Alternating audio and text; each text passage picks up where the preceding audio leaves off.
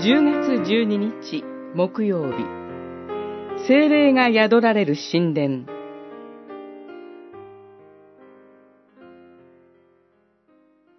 知らないのですか？あなた方の体は神からいただいた精霊が宿ってくださる神殿であり、あなた方はもはや自分自身のものではないのです。コリントの信徒への手紙1、6章19節。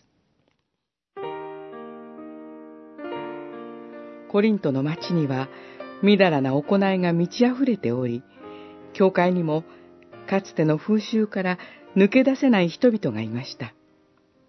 このような人々に対して、パウロはみだらな行いを避けるようにと厳しく語ります。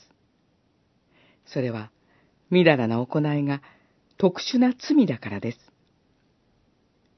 通常の罪は体の外側にあります。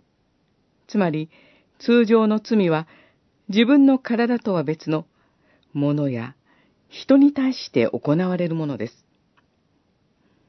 しかし、みだらな行いは、自分の体に対して罪を犯すことになる、と語っています。自分の体に対する罪は、自分が生きている限り消えることがないものとして残るからです。パウロは、信仰者の体は、もはや自分自身のものではないことを強調します。なぜなら、信仰者の体は、神からいただいた精霊が宿ってくださる神殿だからです。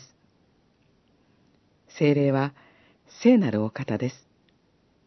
ですから、信仰者の体を清めて住んでおられるのです。